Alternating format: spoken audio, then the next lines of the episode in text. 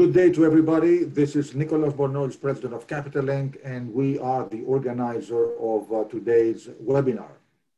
Uh, we are delighted uh, to host today uh, a webinar that will be uh, a deep dive into D'Amico International Shipping and the product tanker sector, uh, as well as the shipping and the tanker industry in general. we are delighted to have with us uh, Mr. Paolo D'Amico, uh, who is the Chairman and Chief Executive Officer of D'Amico International Shipping, a major product tanker company that uh, is listed uh, uh, on the Milan Stock Exchange since 2007. And also, Mr. D'Amico is the chairman of Intertanko, uh, and therefore he has a wider presence and responsibility for the industry. And we have with us uh, Mr. Ben Nolan. Ben is the um, head of maritime research at Stifel, uh, a very well known uh, analyst. Uh, so we have uh, really a great privilege to have both of them with us. The discussion today is going to focus essentially on uh, three major themes. On uh, D'Amico International Shipping as the company, then on the product tanker sector, and of course, given Mr. D'Amico's uh, larger footprint uh, in the industry um, and his role at Intertanko, we will talk about uh, the tanker market as a whole and the industry initiatives that uh, are taking place now. Uh, this is a discussion. I will uh, now let Ben and Paolo continue. And again, thank you to everybody for being with us today into this very interesting discussion, in-depth discussion that will follow. Great, thank you, Nicolas, and uh, nice office that you have there. Certainly a little bit better than my uh, my bedroom office that I'm in at the moment.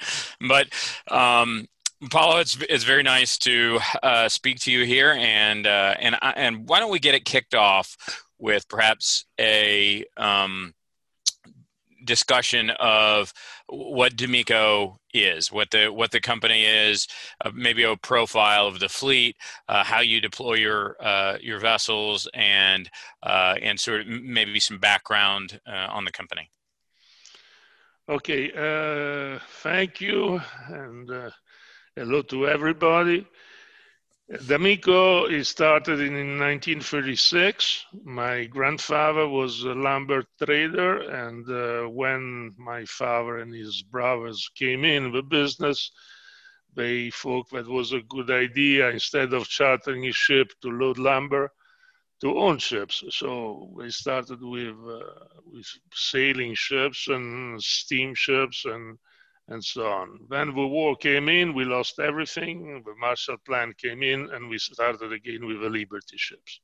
This is just to give you a very, a very quick uh, history of, of, my family thing.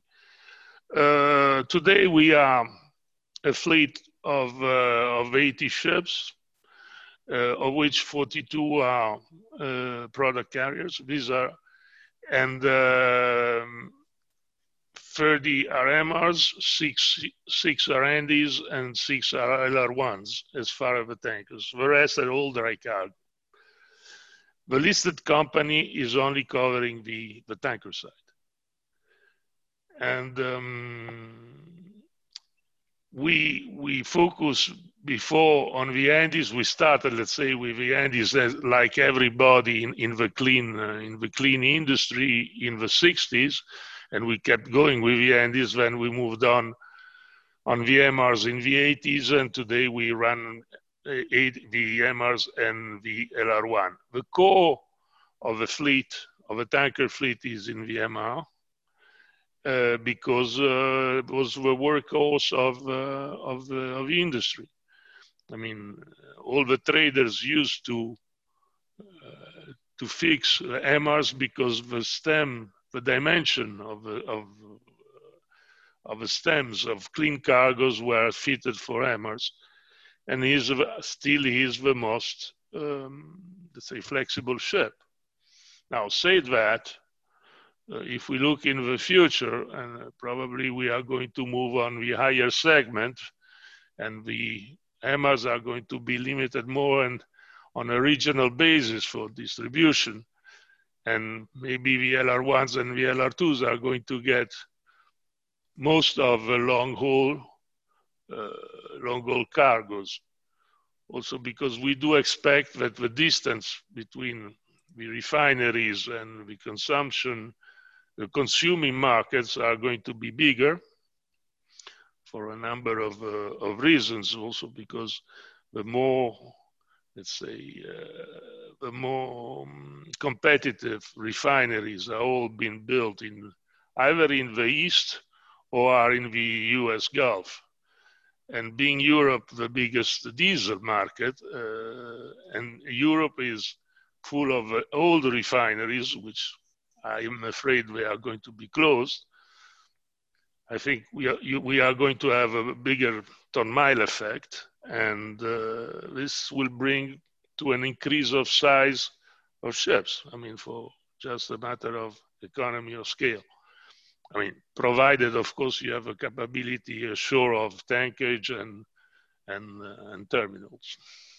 So this is, uh, let's say, the first flash, if you want to, what we are and what we are thinking of.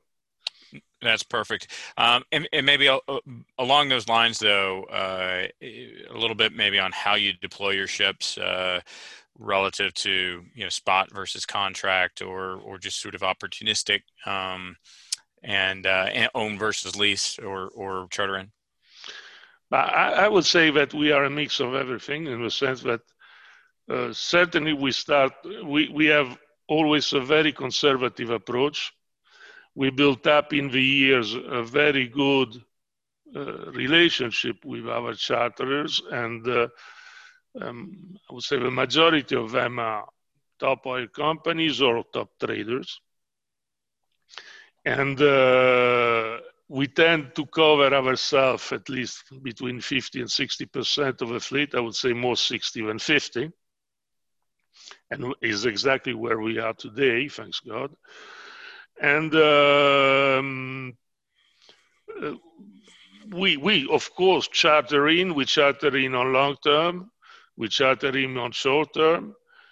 And okay, the lease, of the bareboats and this type of thing are more of a financial approach. So is more financially driven than, let's say, pure industrial thinking. Uh, we try to be not speculators, let's put it this way. We look long term and uh, we believe a lot in relationship and it's been paying off also in, in very difficult times. Uh, the thing did work. Hmm.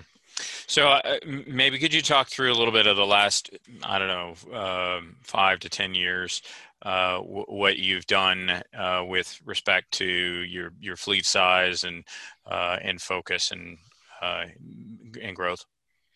But we, I would say we we are a little a number of ships we are declining because we were as far as tankers we were with a fleet of over 50 ships and uh, and a number also of them chartering on long term and medium term uh, we certainly, through the various, uh, say, spikes, but also the various crises, we, we have been redelivering uh, a lot of ships, and we have been also uh, reducing, if you want, we have been selling uh, a number of ships.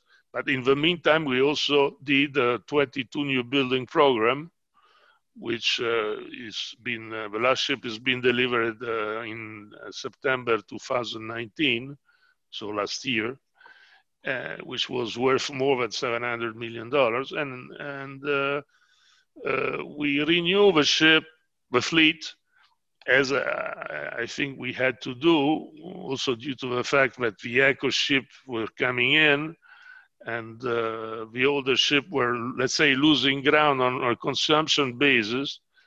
And uh, I'm afraid they will lose even more going ahead due to the various environmental matters and emission regulations that they are going to come on us in, in the future, do we like it or not. Yeah, no, and we'll uh, we'll get to that in, in, a bit, and and certainly appreciate your perspective as the chairman of Intertanko um, in a in a leadership position uh, with respect to the trends in the industry there. But uh, going back to um, to your company, um, D'Amico, uh, you've as you mentioned finished your uh, finished your new building program. Um, we've gone through periods of strength. We're currently in a period of weakness. What, uh, how are you thinking about the deployment of your capital now? Is it uh, uh, um, you have shrunk? Are you looking at growth again, or uh, repayment of debt, or preservation of cash? Cash. Um, any color that you maybe can shed on that? We, um, I would say, we are certainly in a very defensive uh, position now. We are not certainly looking to new building programs. Uh, we are preserving cash. The idea is uh, to strengthen our balance sheet and, uh, of course, uh, deleverage as much as we can the company. Because this is, I think, what everybody should be doing today more than anything else. Uh, said that, we are looking also to opportunities if they are there, but they must be really there. Also because I think for the first time in, in modern time, in a modern area in shipping, we are in front of quite big dilemmas. Uh, and this is, of course, keeping the new building order book quite down. The thing that we don't really know what the ship of the future is.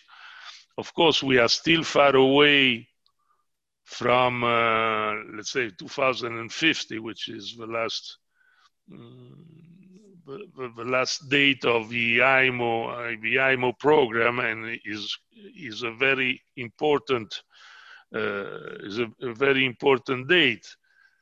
But uh, already today you are at the risk to build a ship which is uh, out of time uh, maybe after two years of life. And so it's mm. better to be extremely careful what to do.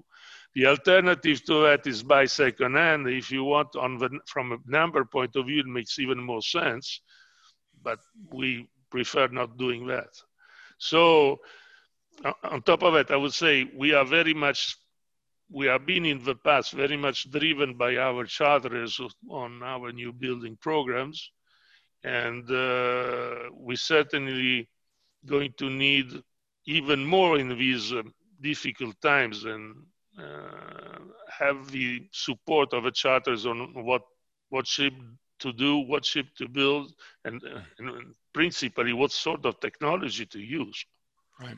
Yeah. Uh, and again, uh, I sure we're going to talk a lot about that in a minute but just uh, wrapping up as it relates to the company you're publicly listed in milan um, and uh, first of all any color on, uh, on, on the thinking there in terms of being milan listed versus in the us or elsewhere um, that uh, that you could add but look, I mean, when we listed the company, our advisor was very much of the idea of listing it in Italy because of our name and mm.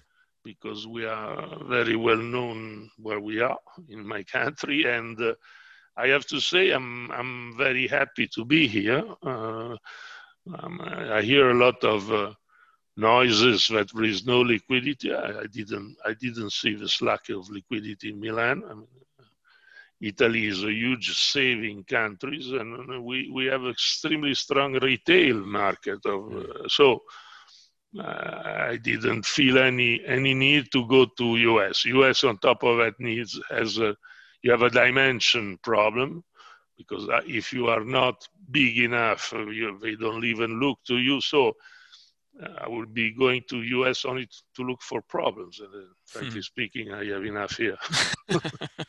yeah, well, I can, I can, identify with that. Um, uh, to that end, I mean, I, I think uh, as a um, you know, from a market capitalization perspective, it's, it's certainly not large cap, small, um, but maybe that fits in in the context of where you are. Just um, do you feel any need to grow or be bigger or anything else, or is that just a a U.S. problem? Uh, mm, not necessarily. I mean, uh, many many mm, many investors are very happy with the dimension we are uh, because we have an we control very well the company. We control very well our relationship with our charterers. We control very well our relationship with uh, our crew and, and so on and so forth. So the operation makes a lot of sense for us to be of a dimension of what it is. I don't think big is beautiful. I mean, not mm. necessarily is. And uh, if you look at uh, our G&A cost, and so you make analysis of our G&A cost against even our peers, this is, is mathematical proven. So mm-hmm. I don't, I don't, I don't feel that uh, that thing. Okay, so, great. No, that's helpful. Now, if we if we can transition over into a little bit of the uh, the, the product tanker um, discussion. Well, actually, let's start with maybe something that's shipping related, but more broadly speaking, uh, just talking about, as you were mentioning earlier, some of the um, new regulations that have happened.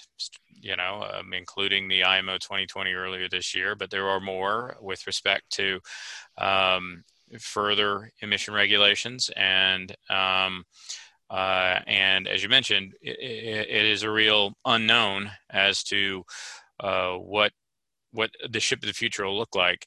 Uh, first of all, do you have a view on that? I mean, uh, um, is uh, if, if you were ordering ships today, what would they look like, and or would you simply just not order ships today because you don't know?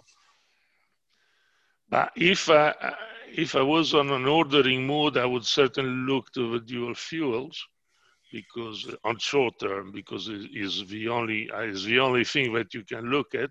But you must also have uh, the support of a charter who is prepared to pay the differential between a pure diesel ship and a dual fuel ship because it's still strong. I mean it's, it's not uh, on an mr can be easily 8 million dollars. So mm-hmm.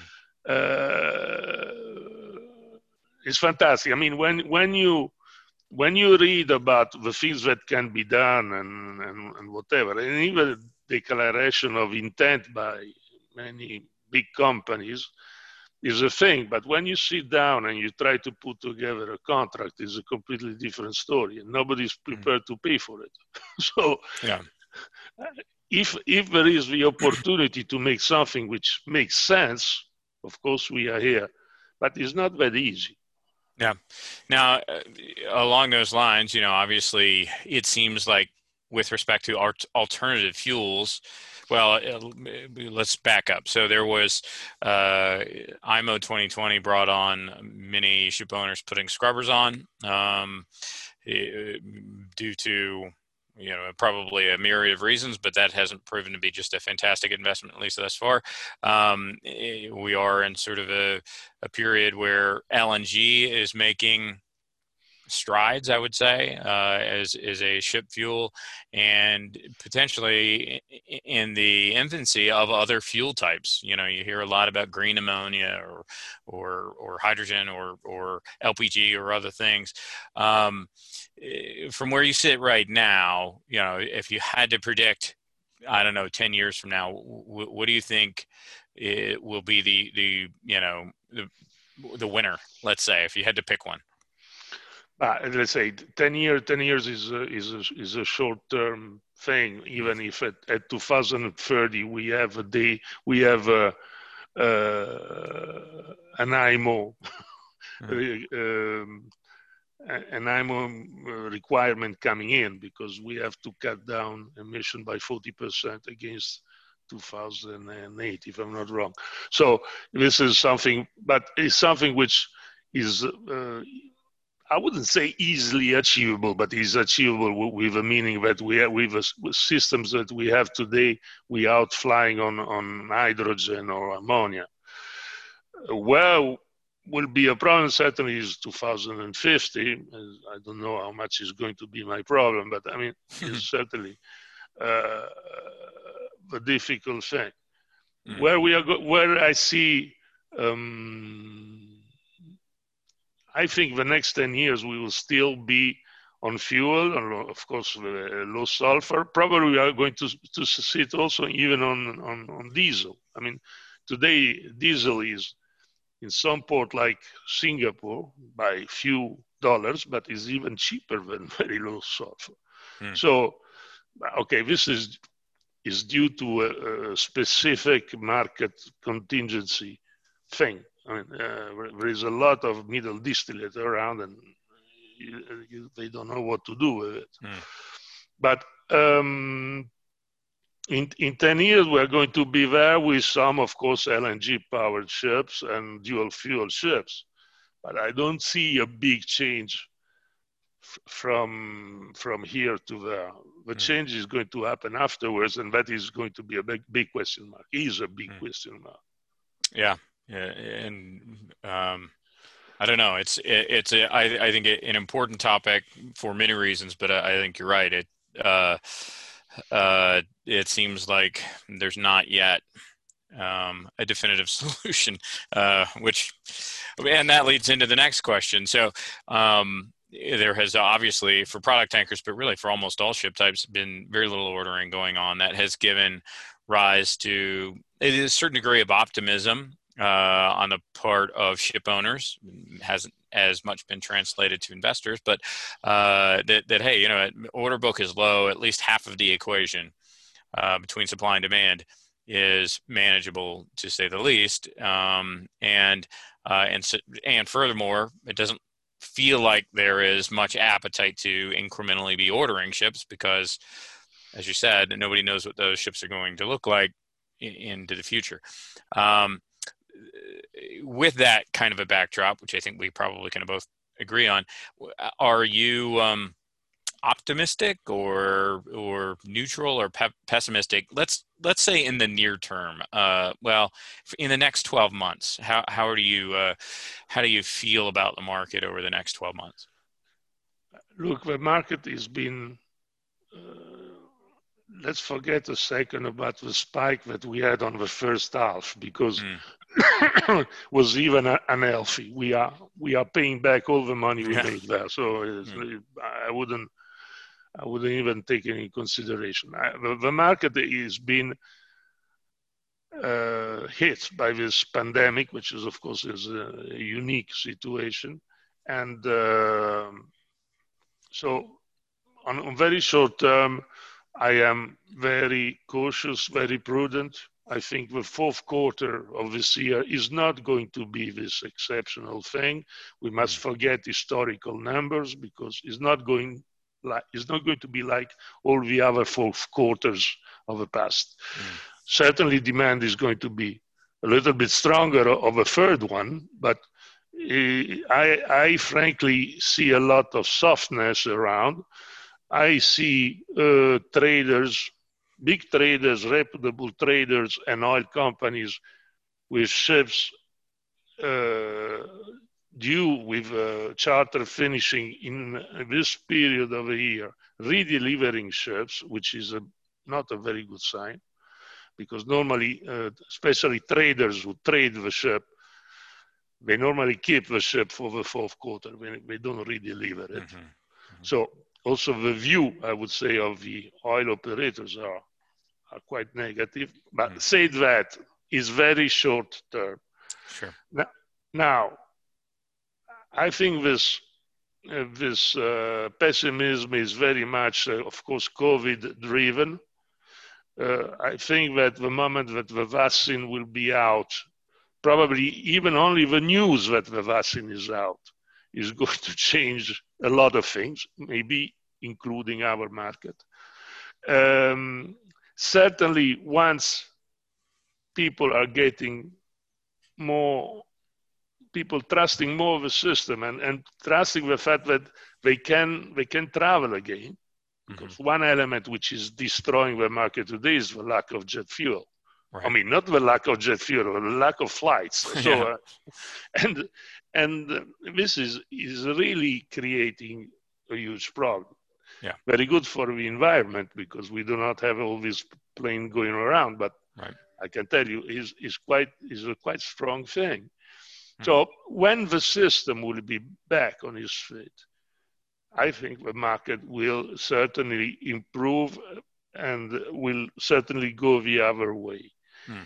And then at that moment, the fundamentals that you were talking about before, I mean, the, the low new building program, the no, low new building ordering, and the fact that ships certainly are going to be scrapped in this period because I don't see any reason why you should keep a 20 or 23 or 24 year old old ship. Right. I'm talking 24 year old because they are still around 24 year old ships. Right.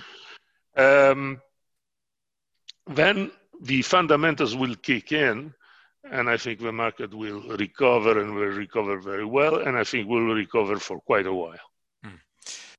Um, well, uh, uh, your lips to God's ears, I hope. Um, the um, but that said, I think um, BP, for instance, has come out and they're definitely the outlier, but uh, has has said that well, they think that oil demand peaked in 2019, and uh, that from here it's just going to be a gradual but linear downward slope um, because uh, consumption habits have changed, and uh, and um, oil is losing share to gas and renewables. Um, who knows what the future will hold there? I don't think either of us are probably in a great spot to give uh, um, clear predictions. But how much does does a risk of something like that play into your thinking, or do you think the thinking of the broader tanker market as a whole? I think I will be around the leaks for the next uh, for the next 10, 15 years, no problem. Yeah. And uh, and I think will be still the majority of the energy mix. Do we like it or not? Uh, did the oil peak in 2019? I have no idea. I, I heard the story of, of oil peaking uh, so many times that I don't know what. I mean, probably it did, or probably is going to happen in our time. Yeah. Um, I, I, think oil will be there for quite a while. Of mm-hmm. course, we cannot uh, forget, and this is something I just jump a, a second to the intertanko position. This is something that we are talking in intertanko a lot. We must realize that uh, oil is not there forever, and uh, mm-hmm. Here again, probably for my generation, uh, we we are going to have enough oil to, to go ahead. But uh, for mm-hmm. the next one, they certainly have to fee, to uh, to think of uh, something different. And gas is just a bridge to this something different. I mean, mm-hmm. gas is not going to be the solution. Is is you have an emission problem also via LNG anyhow. Mm-hmm.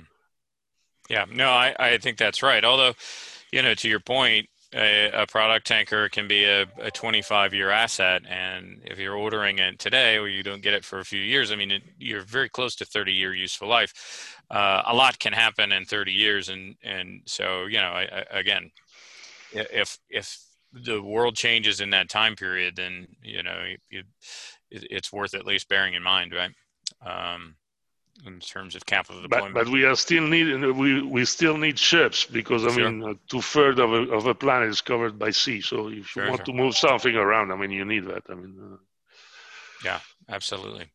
Um, okay, so uh, uh again, sort of sticking in the um, uh, the, the product tanker side of the story a little bit and you touched on you know how you you would envision perhaps the fleet to on average continue to uh, grow with respect to the average size of the ships and maybe trending more towards the lrs and the mrs um, but uh, eh, do you have any hope that or thinking that perhaps the um, the product tanker market can, over a, at least a medium period of time, outperform the crude tanker market at all? It could. I mean, uh, it, it, could. I mean, I, I, think the crude market to, today, uh, the products are more or less 35% of the volume of um, of uh, oil move on water, let's say. Mm-hmm. So if you take 100 as the total oil moved on water, 35 are product and uh, 65 is, is crude. So crude is still very much uh, the king in town. But mm. say that also the, the, crude fleet is by far bigger. And, uh, and uh, so uh, there is a balance in this. Mm. The, sure. What, what uh, I'm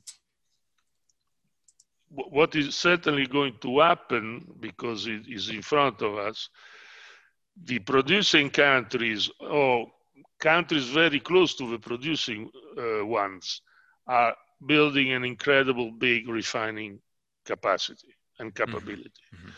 Uh, uh, if you think of what India has been doing, and of course what is being doing in the Middle East, you you see that there is uh, they are looking for uh, the added value out, out of out of the out of the barrel, and this it will certainly increase, of course, the the ships the ship size in the product uh, product segment and the demand for product carriers. Because in the meantime, con- uh, continents like Europe uh, will, will be obsolete mm. by in refining terms. I think a lot of refinery in, in Europe will be closing down. Mm. And, uh, and I think COVID is accelerating this process. Mm. I mean, hmm. this process was already in the cards, but COVID is accelerating it. And, you know, to close a refinery in Europe is not very easy due to trade unions problems, and so on and so forth. And, sure. And COVID is also giving a good reason to the company say, look, there's no way I can keep refining here, so I have to close the thing. Hmm. So I think is a process will will happen. And you are you're going to have peaks where product carrier can outperform the crude the crude system. Is this is going to be a structural thing? I, I don't know, to be frank. Mm-hmm. Um, and, and, just sort of along those lines, just to kind of wrap up a little bit on the, the product tanker side and the market side, uh, do you, um, oftentimes we hear, especially for the larger product tankers, the LR1, LR2s, that you know, they get 15 years of age and they um, are less attractive um, to the charterers and they tend to shift to the crude market and they stay there for the remainder of their lives. Um, you, you, don't hear as much about that in the smaller assets, but it probably happens some. Uh, do you think that's changing at all? Do you, uh, and and in the short term, have you seen any um, any any shifts there lately um, in the market? But you see, uh, what used to be that the product, the the ships used to say in the clean market, let's say up to 15 years, and then they were moving to dirty more than mm. crude. I mean, they right, were moving right. to fuel. Right. Now, fuel is another commodity uh, on the way out mm. because the new generation of refineries they don't produce fuel at all. The the fuel market is being saved by not too much by the bunker because the, the high sulfur is uh, is is very uh, is, is quite limited today mm-hmm. and will be more and more limited. But today we are using a high sulfur fuel as a byproduct for the modern refinery, especially in the United States, and we can recrack the the, the commodity and get our diesel and gasoline out of it. But how long this is going to happen, I don't know. So what is going to disappear is fuels itself. And then you don't need any more ship for fuel. Where probably a product carrier can go is in veg oils, in, in soya oils, and so on. But even there, you're entering in the food chain. So I don't know how long we are going to accept that. Mm-hmm, mm-hmm. So all is going to be more and more complicated going ahead. Uh, that's really interesting and not really something that I've spent a whole lot of time on. Do you think that that reduces the the life of product tanker fleet, or do you think that they'll make the the jump straight from clean to crude rather than the the intermediate fuel business? No, I think we'll shorten up the, the life of a hmm. of a product carrier. Product carrier is is a very uh, let's say it lives for quite a long time. The average mm-hmm. age of a product carrier ship is 24 years. Yeah. so yeah. it's ridiculous. A crude carrier uh, it goes to 21, 22 mm. maximum. Hmm. Interesting. Uh, well, that, that uh, yeah, it's definitely something that I, I, would say a lot of people aren't talking about, but is uh, is an interesting dynamic that um, yeah, is probably new now uh, post IMO 2020. But uh, now switching a little bit to if you can put on the hat of the chairman of the Intertanko, and uh, well, first of all, I'm sure almost everybody here is familiar. But quickly, what uh, what does Intertanko do, and, uh, and, and what's your role there? Uh, Intertanko is protecting as far as it, as it can the interest of all the tanker owners who are of course, members, and I mean, doing the interest of the members, we do also the interest of the non-members because we mm. all hmm. belong to the same industry. And uh, we are uh, trying, and I think trying with a, quite a success because it's a fantastic association, not for me, but for, for, for, for its history and, and for the people who have been working in it. Uh, they, are, they are trying a lot of, they are giving a lot of added value in the rules and regulation which are coming in. Mm-hmm. Uh, we, I wouldn't say we are lobbying because it's a term and I don't like, but I mean, we are certainly giving the opinion and we are here, here an opinion which has some specific gravity by all the institutions and uh, starting from the IMO, which is, let's say, our home. Mm-hmm. And uh, and I would say the chairman has to do the job of being uh, the guy who doesn't tell too many stupidities altogether. and anyhow, helping the helping the the machinery to move and, and move uh, as smoothly as it can. We are many members, and so you know many members. Uh, they bring a lot of of uh, of um, of value to to the industry but you have also to, to remember that there are many people around so you have to mm. make happy everybody mm. so, so, from that perspective as chairman of intertanko representing really all tanker owners um, what, what do you think is uh, is the biggest risk, especially from a regulatory perspective. Uh, that's that's really where you have, uh, as you say, not lobbying, but trying to exercise some influence where, where's the biggest risk and and and that that you are sort of uh, um, focused on?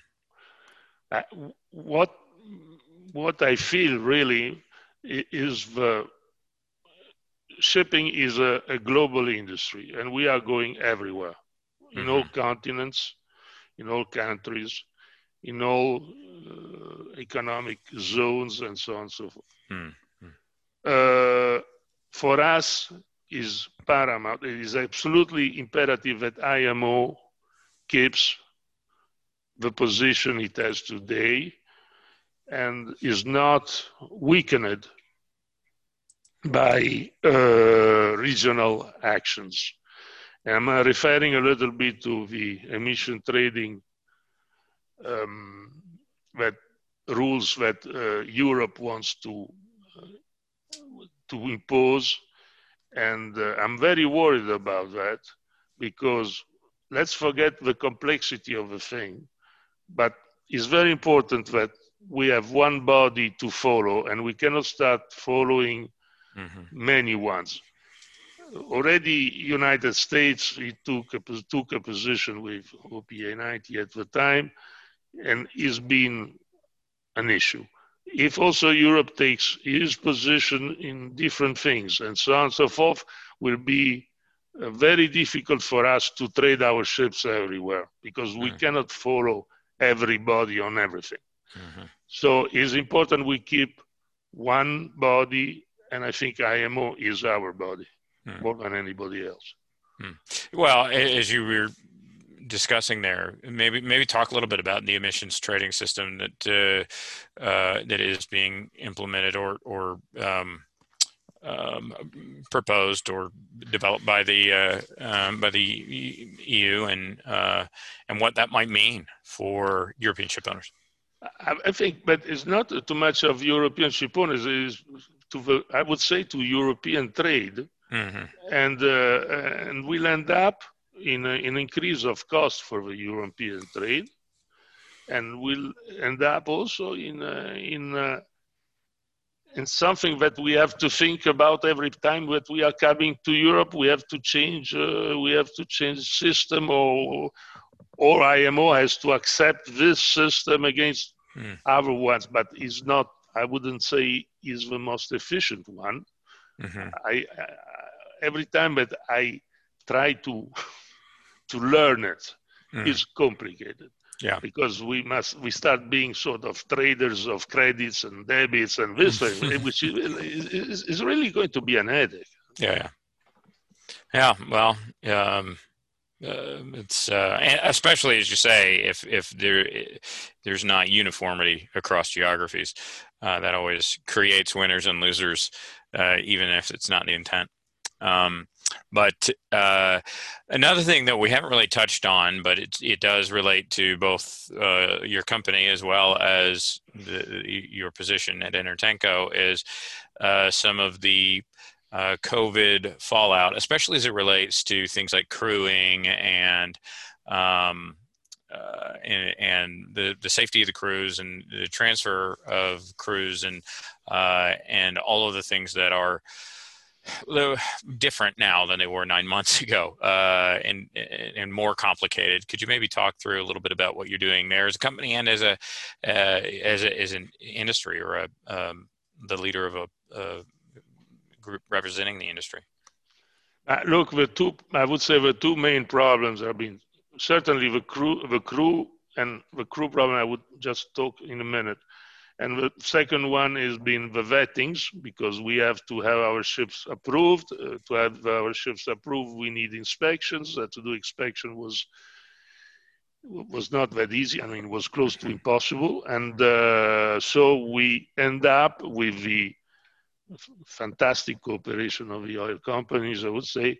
Uh, we end up with a remote system, which is permitting today to keep the system working. Without that, we, we are dead today. Mm. Going back to the crew, the crew is a very serious thing. I mean, uh, unfortunately, governments do not, first of all, they are always looking to the COVID problem in their backyard, and they are not looking at, at, the, at, the, at the global thing. Mm even if on the crew problem, even the United Nations came out with, let's say, um, let's call it a suggestion, if not a recommendation. The point is that government do not understand that seafarers are um, top people. Let's say they are, uh, how you call it, uh, necessary or um, no they are what we call essential, essential workers yeah, yeah. Mm. essential workers right. and um, without them the whole chain on energy but i would even say on food will be at risk mm-hmm. all the distributing chain so we cannot just forget them mm. it's not number one is a human thing you cannot keep people on board of a ship for more than a year telling them, look, uh, be patient because one day you're going to go home. It's ridiculous. Number one, he right. wants to go home.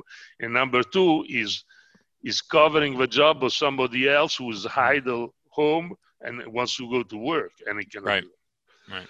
So we need a fast track with uh, in all the system in countries through visas, immigration, um, procedures for for for testing on on, mm. on the COVID.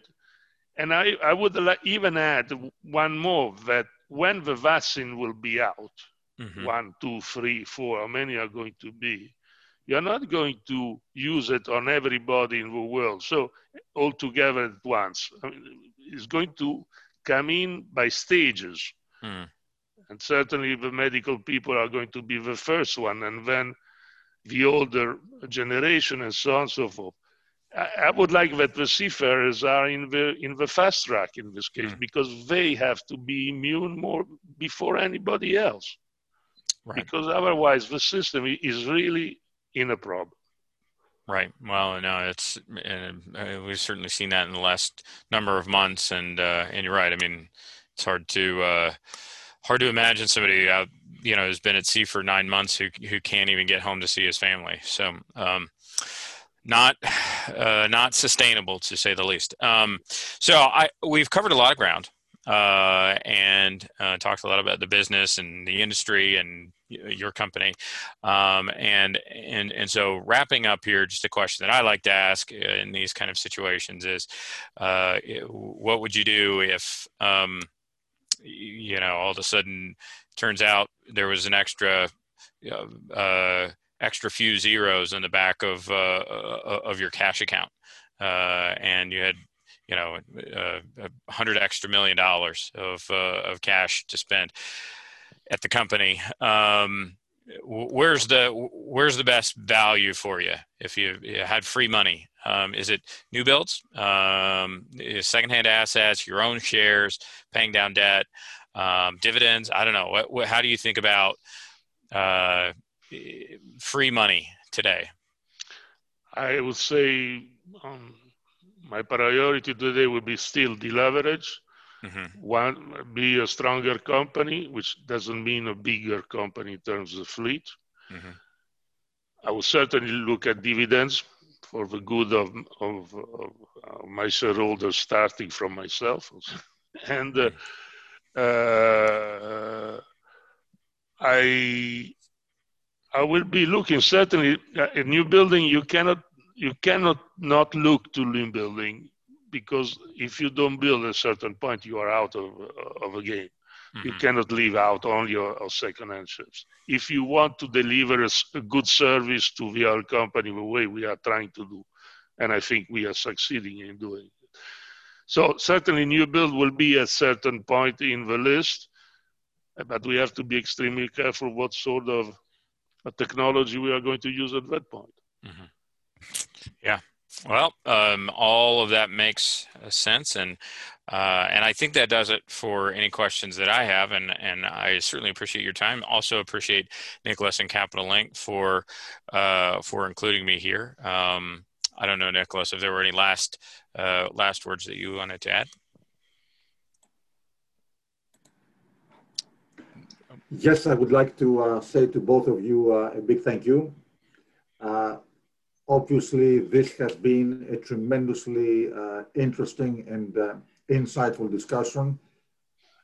Thank you, Paolo, and thank you, Ben. Uh, we don't have the chance very often to discuss with captains of the industry uh, like we have done today. And exactly the idea of this webinar is not to do a quick uh, gloss over 10, 15 minute uh, discussion, but to really go in depth um, in a variety of critical issues for the sector, the company, and of course for the industry. And uh, with Paolo's uh, background and footprint uh, uh and presence in the industry today, we are grateful to have him. And of course, Ben, uh, as always, you have been a tremendous uh, moderator. So thank you to both of you. Um, this webinar will be available for replay for quite some time. So we'll give the opportunity to um, to people to uh, visit it again and again uh, from all over the world. Again, thank you very much, and uh, we can conclude our, our discussion. Thank you, Nicolas, and thank you, Ben. All right, thank you both.